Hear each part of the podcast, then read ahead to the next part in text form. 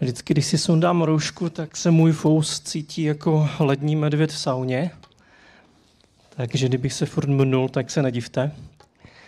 A přeju vám krásné dopoledne. Jsem moc rád, že jste dorazili, přestože jsou tři dny volna a mohli jste být kdekoliv na chatách nebo někde úplně pryč, tak jste tu a já z toho moc vážím. Jsem za to moc rád.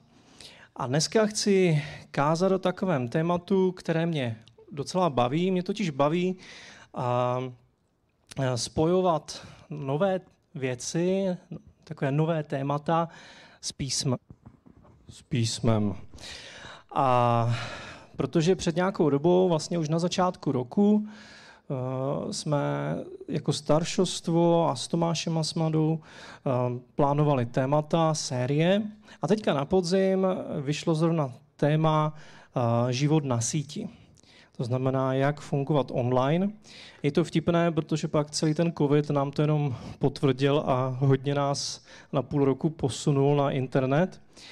A já se chci podívat na to, co říká Bible o tom, jak žít na síti a taky mám rád pasáže, které lidi moc nečtou, nebo je tak přeskakují, protože jsou pro ně zvláštní.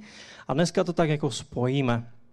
Takže budu mluvit o příběhu, který spousta z vás, doufám, četla, ale většina z vás ho asi přeskočila. A každý z vás zná příběh o Noem, že jo? A chlapík zbožný, archa, zvířátka, holubice z ratolestí, duha. To všechno učíme v nedělce, to všechno znáte nejenom vy, ale i drtivá většina lidí v naší republice.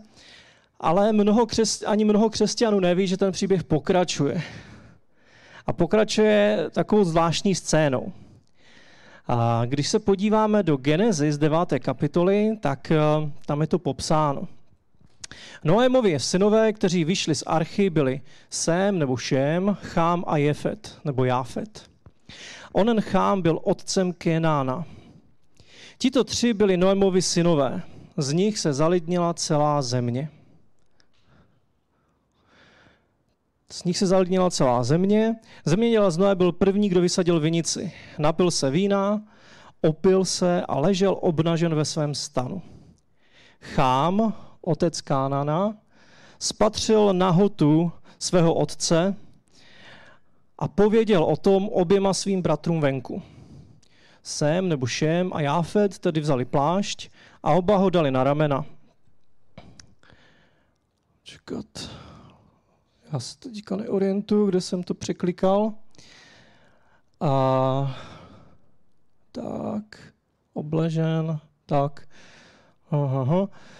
Eh, Sem a Jafet tedy vzali plášť a oba si ho dali na ramena. Pak šli pospátku a přikryli nahotu svého otce.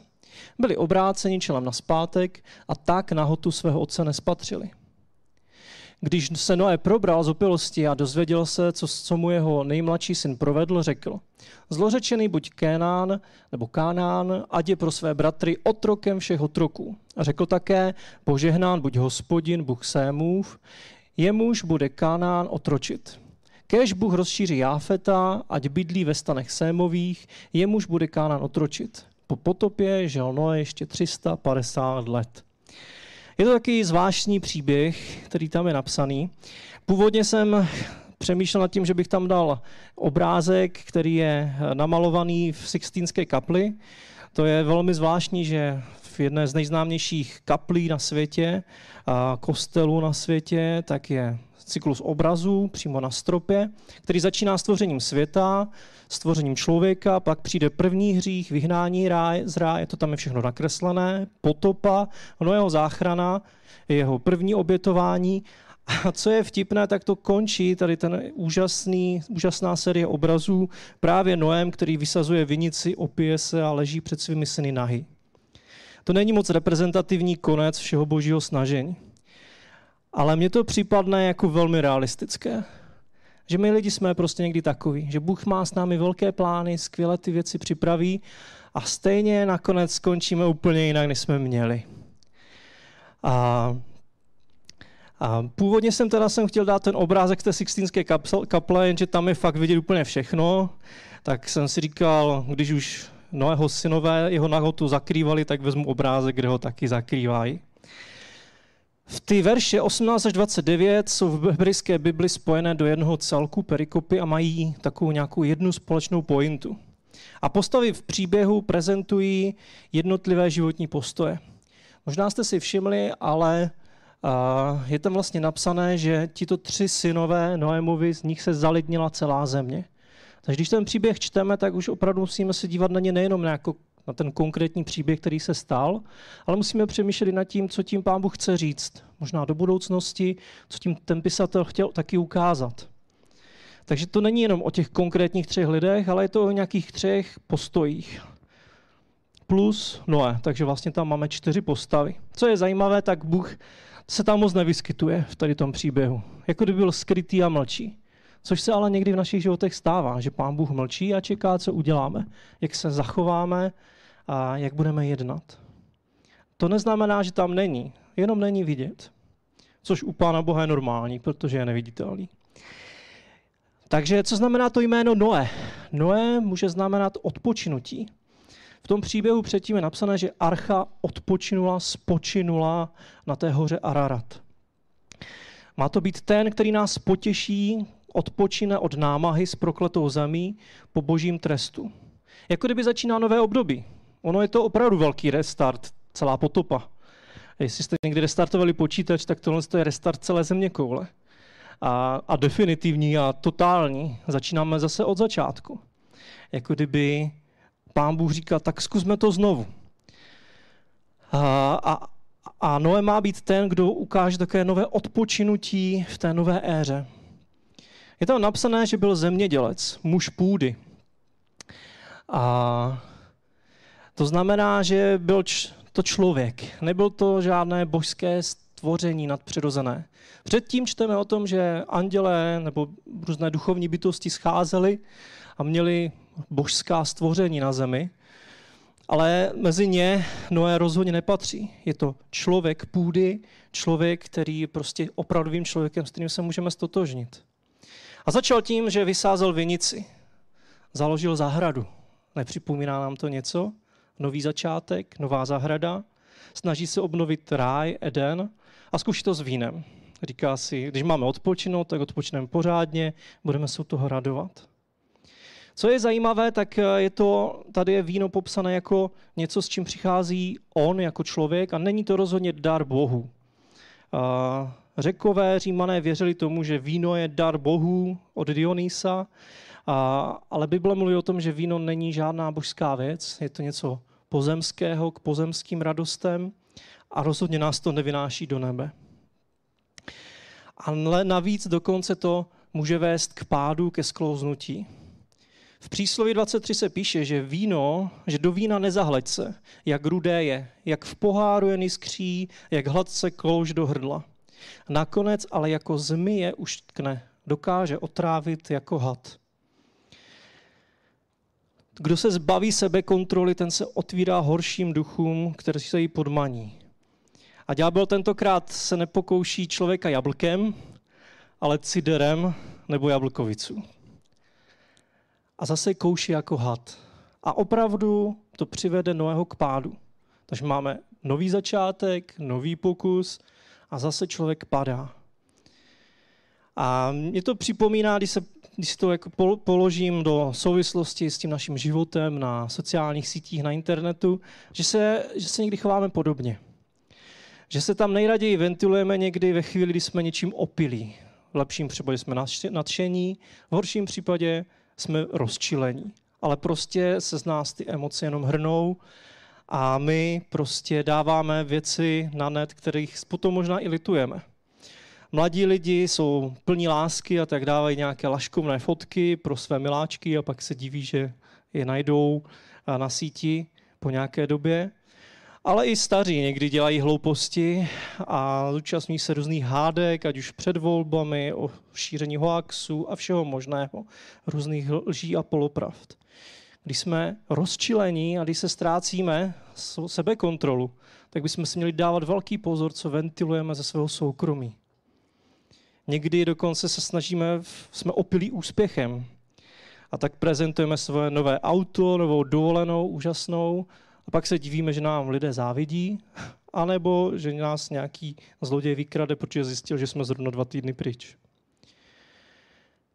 Takže Noé se opije a ukáže se jeho nahota. Napil se vína, opil se a ležel obnažený ve svém stanu. Uprostřed stanu. Tam je důležité si to nepředstavovat jako moment, kdy člověk je ve stanu v táboráku a tam se zrovna převlíká a někdo uvidí jeho holý zadek. Tady to znamená něco úplně jiného. Tady to znamená, že Noé ztratil kontrolu nad sebou, opil se a zůstal ležet uprostřed stanu, stanu, který byl něčím jako trůnem toho patriarchy. Bylo to místo, kde se měla projevat jeho moudrost, kde měl radit druhým. Opravdu to bylo něco jako v pozdějších dobách král měl svůj trůn na přijímací síň, tak tenkrát pro lidi, kteří putovali, tak stan byl místem, kde přijímali prostě návštěvy, a který byl jejich domov. Ale zároveň to bylo místo otevřené pro celou tu komunitu, se kterou žili, pro celou jejich širokou rodinu. Takže to není o tom, že by se zrovna převlíkal, ale prostě na nějakém důležitém místě, kde měl dávat svou moudrost, tak najednou leží nahatý. Nahota se ve starém zákoně spojovala s bezmocností, se zneuctěním, s hambou. Asi většina z vás si vzpomene zase na tu první nahotu v zahradě Eden, kde lidé se prochází nazí a nestydí se. Pak zhřeší a najednou se snaží obléct. A nám už ta původní nahota z Edenu nesluší, protože už nejsme v ráji, protože jsme poznali svůj hřích. Je zajímavé, že Bůh potvrdil to, že člověk potřebuje ochranu svého soukromí. Tím, že jim dal místo fíkových listů, které oni si sami natrhali, tak jim dal kožené suknice. Kožené, to znamená, že muselo být zabité zvíře, že musela být udělána oběť za hřích. A proto židé chápali oděv jako dár boží. A je to vtipné, když si uvědomíte, že dokonce, když je popisováno, jak má přicházet kněz k Bohu a do chrámu, tak je to popsané do těch detailů, že si musí vzít i spotky. Že tam nemůže jít na ostro pod tím rouchem. A jeden z důvodů je právě to, že oni opravdu brali, brali oděv jako boží dár. Jako něco takového, kdy, um, kdy Bůh oděl Adama a Evu tím svým koženým oděvem. Syn nesměl odkrýt nahotu svého otce, stejně jako dcera nahotu své matky, protože by je tím ponížil a urazil. Vstoupil by do intimní sféry, která měla náležet jenom jeho manželovi, manželce. Navíc to byl i takový velmi praktický způsob, jak se vyhnout incestu, protože to taky v té době nebylo nic, nic ne, ne, neběžného, naopak bylo to celkem běžné, bohužel. Veřejná, veřejně vystavená nahota ve starém zákoně je naopak a, jako kdyby způsob a moment největšího ponížení. Například v Jeremiášovi pláči, tak Jeremiáš naříká nad Jeruzalémem a říká, velmi zhřešila jeruzalémská dcera, zhnusila se všem, všichni její ctitele jí pohrdli, protože viděli její nahotu. Ona hlasitě vzdychá, odvrací se. A na mnoha jiných pasážích je napsáno, že pokud jste chtěli někoho opravdu ponížit, tak jeden ze způsobů bylo, že ten člověk byl nahý na veřejnosti. A naopak mezi skutky milosrdenství bylo obléci nahého člověka. A to jak ve starém, tak i v novém zákoně.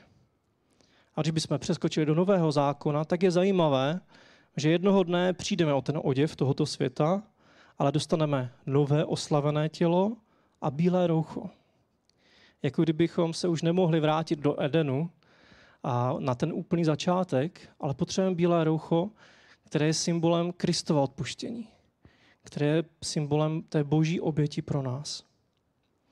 No ale co se tam teda stává, tak Noé se prostě opije a leží nahatý ve svém stanu a svojí neopatrností a hloupostí odkrývá na veřejnosti něco velmi intimního. To asi nemusím ani v dnešní době vysvětlovat, že jo? Co znamená intimnost nebo intimita? Mluvili jsme o nahotě, ale co znamená intimita? Je to z latinského slova intimus, vnitřní, skrytý před zraky. Je to něco, kde jsme zranitelní, kde se vydáváme druhým do rukou. Opravdu v té době, když byl člověk nahý, tak se jako kdyby vydával do rukou na posměch druhým a byl bezmocný. A intimita je oblast, kde jsme zranitelní a kde se vydáváme do rukou druhým, pokud ty tam pustíme. Je to taky oblast, kde častokrát nejvíc prožíváme náš hřích a stud za ten hřích. Je to oblast, která je úzce spojená s důvěrou, kam pustíme jenom člověka, kterému opravdu osobně důvěřujeme. A je zajímavé, že zase, když se popisuje první sexuální styk, tak se píše o tom, že Adam poznal Evu. Jako kdyby poznání je něco velmi intimního, blízkého, osobního, a tedy taky velmi praktického. A intimita je, může být darem pro konkrétní lidi. Intimita není něco, co by bylo jenom pro nás, ale mělo by to být něco, kam můžeme pouštět druhé lidi a co pro druhé lidi může být dar, protože pustíme do toho nejcitlivější, nejniternější místo. A jak budovat intimní vztahy? Mám tady pár návrhů a myšlenek. Je zajímavé, že i psychologové se shodují na tom, že intimita, potřeba intimních vztahů je základní lidskou potřebou. Jsme vztahové bytosti.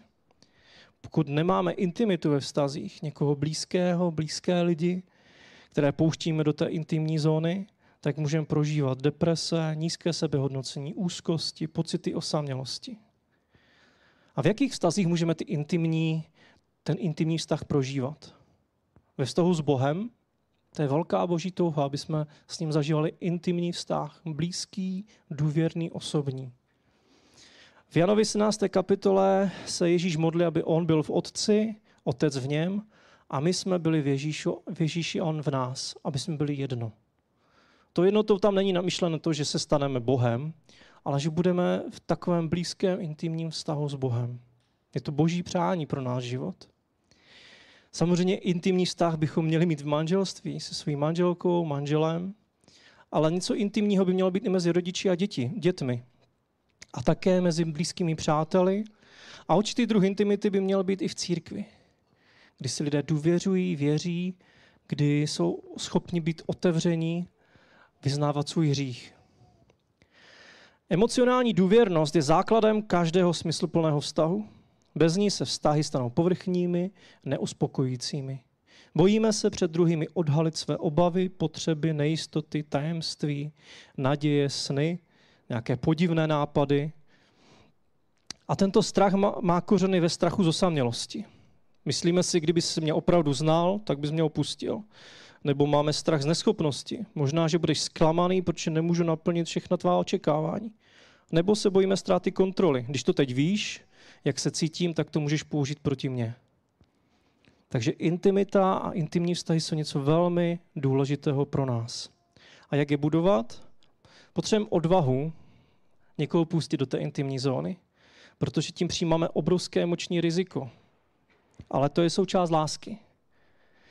Potřebujeme vědět, komu svoji intimitu dát a nebýt v tom bláznivý. Právě jako ten Noé, který v určitý moment svoji intimitu dal na odiv úplně všem. Potřebujeme hledat, komu intimitu darovat, proč je to dar. Dejme se poznat, komunikujme, předejme své nitr, svůj vnitřní svět druhým. Potřebujeme se v tom i přijímat sami sebe a být upřímní o tom, jaký jsme.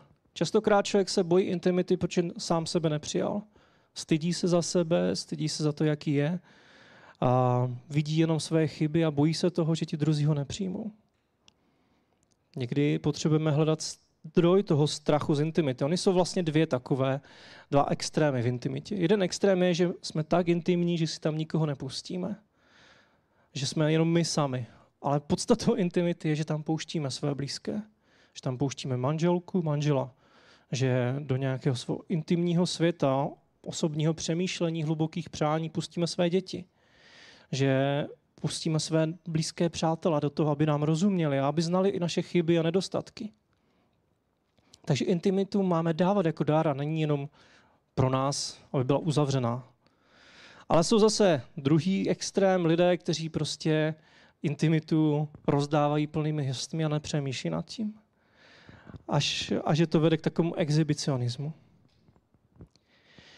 Pozbuzuj, žehnej a vyjadřuj svou lásku náklonost.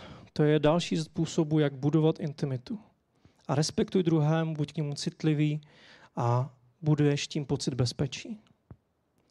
Jak jsem říkal, ta intimita je ve vztahu s Bohem, v manželském vztahu, ve vztahu v rodině, ve vztahu k přátelům a tu čté míry by měla být i v církvi. No ale co se stalo v tom příběhu, pokud se vrátíme k Noému? Jak to pokračovalo? Noé tam teda udělal kiks a odhalil se přede všema. Což někdy děláme i my ve vztazích, že něco, že tu intimitu, kterou jsme měli dát jenom tomu blízkému, jsme najednou dali někomu jinému.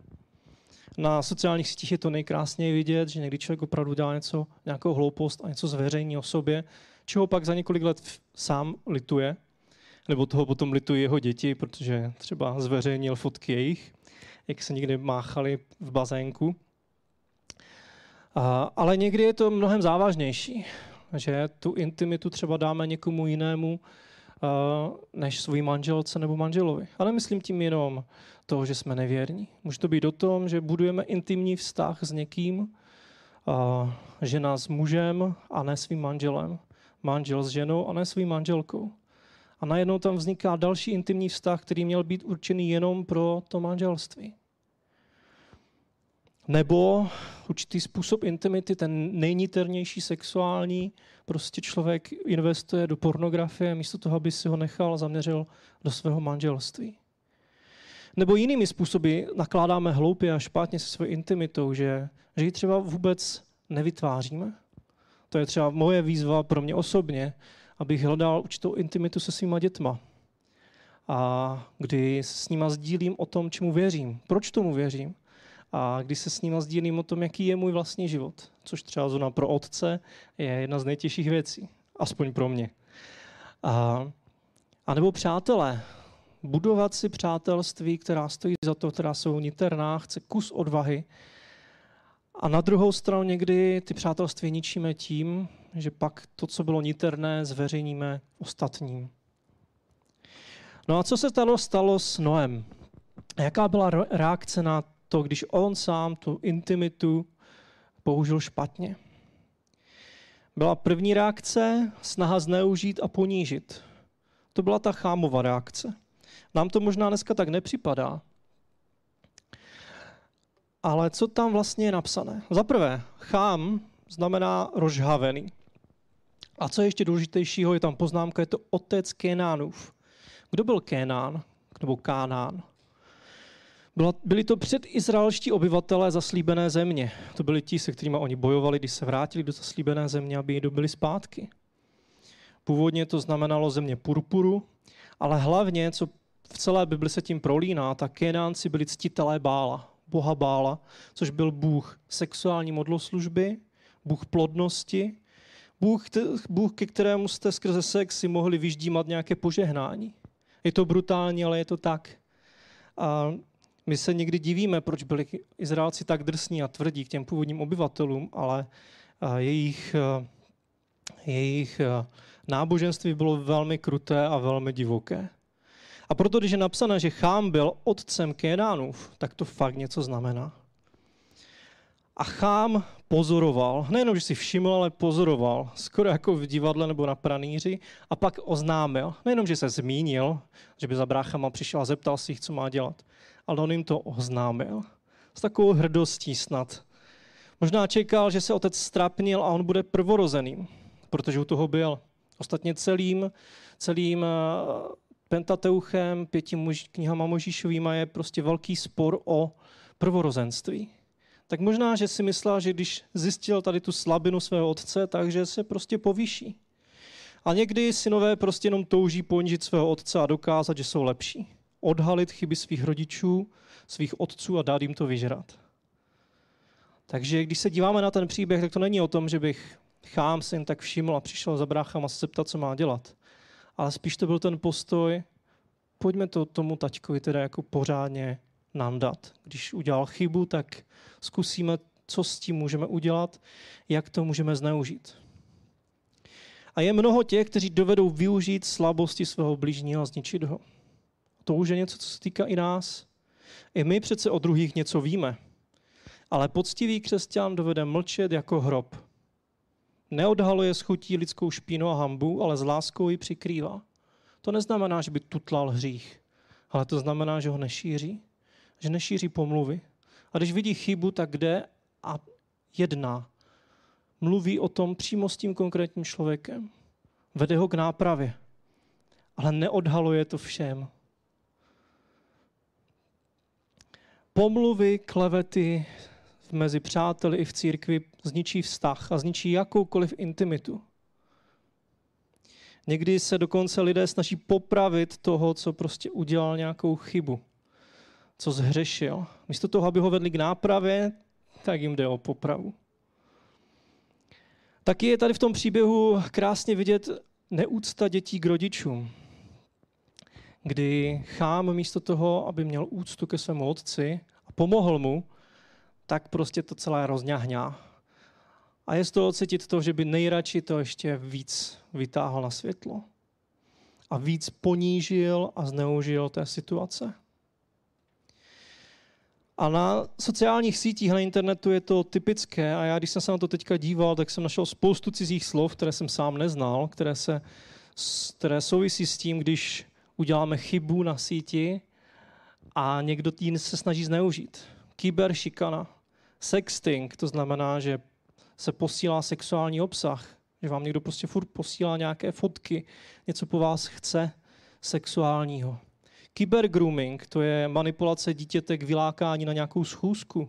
Kyberstalking, pronásledování na netu. Outing, že se natáčí nějaká situace a pak s cílem, aby poškodila toho člověka. To třeba bývá i vůči učitelům, že se učitel na schvál vytočí a děti to natočí a pak se to někde postne na netu. Happy slapping. Lidi mají radost z toho, že někoho zbijou a přitom záměrně ho natáčí. Nebo krádež identity a dalo by se pokračovat dál a dál. Takže vidíme, že identita, soukromí je velmi aktuální téma i na síti. Ale je tu druhý postoj. Není to jenom Šem. Jsou tady i dva ostatní jeho synové, Noémovi. A teda není tu jenom, není tu jenom uh, Kenan, ale i Šem a Jefet. Šem znamená jméno. Je to tak, Pájo? Ty máš hebrejštinu v malíku, já jsem si to musel všechno načíst. Já si to pamatuju podle toho, že jste museli Golemovi strčit Šem do hlavy. A je to jméno, je to ten, kdo šíří jeho jméno. To už nám najednou dává smysl, že? Jefet znamená něco jako rozšířit, široký, rozšířit se. Jsou to ti, kdo se rozšíří po celé zemi. A tady ti dva bráchové, Šem a Jefet, se snaží tu situaci napravit. A otce zakrýjí. Nezneužijí tu situaci, ale snaží se zakrýt tu vinu. Ne ututlat, ale prostě pomoct tomu, aby ta ostuda se dál nešířila a vyřešit to. A řeší to strašně složitou procedurou přistupují ke své moci pozadu, pospátky, mají plášť.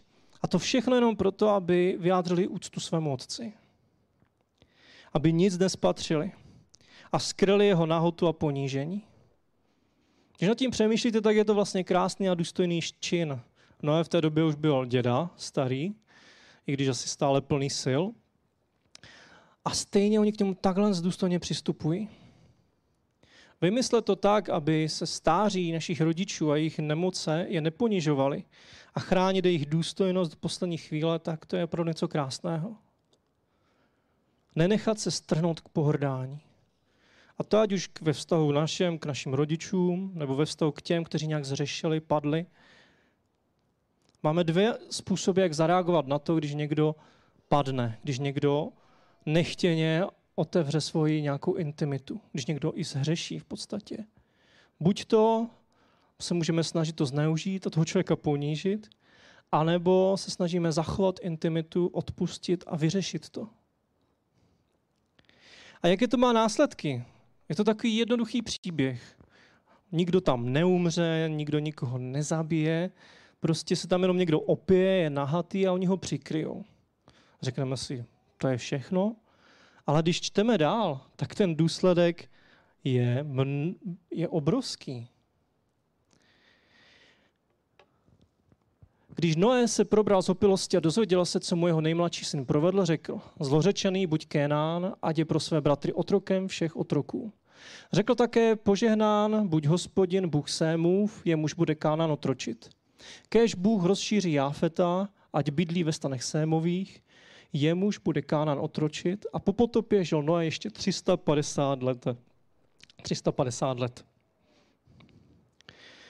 Noého prokletí, jak je tam napsané zlořečený Kénán, už se tady nemluví jenom o Chámovi, ale o celém jeho potomstvu, tak uh, ta fráze, která je tam zmíněná, není jenom, neznamená až tak úplně aktivní prokletí. Je to spíš jako kdyby uh, odhalení prokletí. Odhalení toho, co v Šémově postoji vždycky bylo, jak jsem říkal na začátku.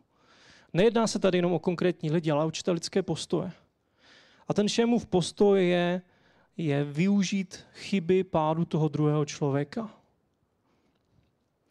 A tady se píše, že takový člověk a takový postoj je už sám od sebe vlastně zlořečený. Jefet bude bydlet u Šéma. Takže ti, kteří vyznávají Boží jméno, tak u sebe budou mít ty, kteří se budou dál rozšiřovat po celé semi. Možná bychom to mohli vzít úplně jako takový obraz toho, že, že Šém, jako ten, kdo šíří jeho jméno, jsou židé a Jefet jsou vlastně všichni další, kteří uvěřili v Boha. Jako kdyby se tady popisují všichni ti následovníci Boží. Jeden takový příběh o úctě a ochotě vyřešit něčí pád, anebo se posmívat a zneužít ho. A má to vliv na spousty a spousty generací potom. Takže jaká je myšlenka toho příběhu, když jsem říkal na začátku, že to je jako společný, společná taková perikopa? Vypadá to, že ani druhý restart lidstva nevyšel a nevrátil nás do ráje. Cestou totiž není návrat k nahotě v Edenu, ale je to očištění Kristovou obětí, což se o několik tisíc let později stalo. Řešením není znova se vracet do ráje, ale řešením je přijít ke Kristu a u něho přijmout odpuštění. Kdy najednou se nemusím stydět za svůj hřích, protože mi odpuštěn. Už ho najednou nemusím skrývat, protože jsem dostal bílé roucho. A možná je tady někdo z vás jako host, je tu poprvé a přemýšlí nad tím, že bych chtěl mít takové odpuštění vnitřní svých hříchů, aby se nemusel stydět za to, co udělal v životě nebo co někdy dělá. Je skvělé, že můžeme přijít k Ježíši a on nám to odpuštění nabízí. Odpuštění znamená nejenom požádat o odpuštění, ale otočit se o 180 stupňů a jít, začít jít novým směrem. Přijít za Kristem neznamená jenom ho poprosit o odpuštění, ale znamená to ho taky poprosit o to, aby dál on sám vedl náš život. Přijmout ho jako zachránce i jako svého vůdce, pána, řidiče našeho života. Další myšlenka tady toho příběhu, zacházejme moudře se svojí intimní zónou, se svojí intimitou. Na jednu stranu se neuzavírejme před lidma, což v dnešní rouškové době bude velké pokušení odříznout se od všech ostatních. Ale pořád máme spoustu způsobů, jak můžeme budovat intimní vztahy, jak můžeme budovat osobní, blízké vztahy s přáteli, kamarády. Nezapomínáme na to ve svých rodinách, což je častokrát ta největší výzva. Vytvoříme určitou intimitu i v našem sboru.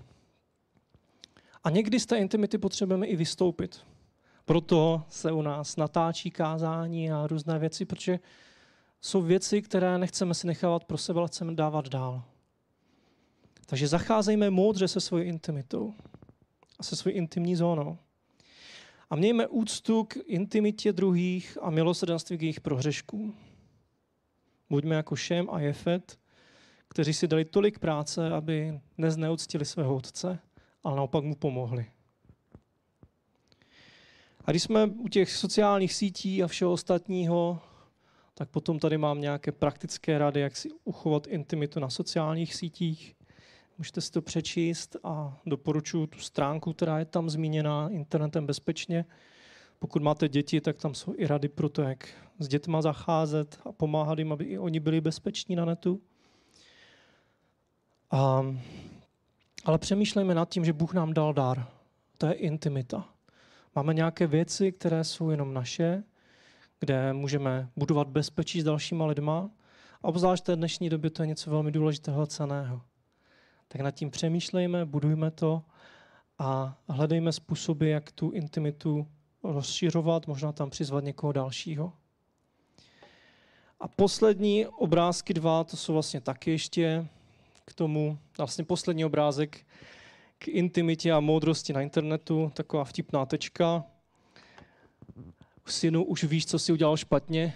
Ano, sdílel jsem něco na Facebooku, Instagramu, sociální síti bez ověření faktů a pomohl jsem tak propagaci kravin vedoucí k debilizaci lidstva. To jsem si nemohl odpustit, protože to taky patří k těm sociálním sítím a internetu. Buďme moudří, jak tam fungujeme, protože i tím něco říkáme sami o sobě. A buďme moudří, co sdílíme, co pouštíme dál. Tak, ale asi se spíš vrátíme tady k tomu. A já bych se rád modlil dvě modlitby teďka nakonec. První, a pokud tady je někdo z vás, kdo chce mít ten intimní vztah s Bohem a neví, jak na to, a potřebuje to odpuštění Boží, aby nemusel zažívat stud ze svých pádů a hříchů, ale mohl prožít odpuštění, pokoj, tak se pojď modlit se mnou. A pak bych se rád modlil za nás, za všechny, protože my potřebujeme všichni budovat intimitu. Pane Ježíši, moc tě prosím za ty, kteří ještě nemají ten osobní blízký vztah s tebou a jsou tady, sedí a přemýšlí. Tak jim dej prosím odvahu se teď modlit v duchu se mnou. A tak můžete se modlit se mnou. Pane Bože, vím, že jsem udělal jsem v životě chyby, hříchy a potřebuji, abys je ty sám odpustil. Ježíši, potřebuju tvé odpuštění. Proto si umíral na kříži, abych já už nemusel umírat pro své chyby. A chci, pane Bože, abys mi nejenom odpustil, ale jim dál vedl. Abys byl pánem a králem mého života. Prosím, staň se mým zachráncem, tím, kdo odpouští a buď mým pánem, který mě vede. Abych mohl vstoupit do opravdového blízkého vztahu s tebou a už se nemusel stydět. Díky za to, že odpouštíš jakýkoliv hřích, který ti vyznáme. Amen. A pane Bože, tak tě prosím za nás, za nás, kteří zápasíme s intimitou ve svém životě z různých stran, aby si nám v tom pomáhal. Prosím, pokud jsme v nějaké oblasti zřešili, možná je tu někdo, kdo opravdu svoji intimitu věnoval někomu jinému než svému manželovi, manželce. Možná je to někdo, kdo věnoval svoji sexuální intimitu a pornu a dalším věcem místo své ženě nebo muži. Možná je tu někdo, kdo nebudoval a nebuduje intimitu se svojí rodinou. Možná je tu někdo, kdo potřebuje prohloubit svoji intimitu s tebou, pane Bože. Prosím, pomáhaj nám v tom. Odpouštěj nám naše chyby a dávej nám nové začátky. A já ti děkuji za to, že ty jsi dobrý a laskavý Bůh a že ty se za to všechno zemřel na kříži, aby nám bylo odpuštěno a mohli jsme začít znova.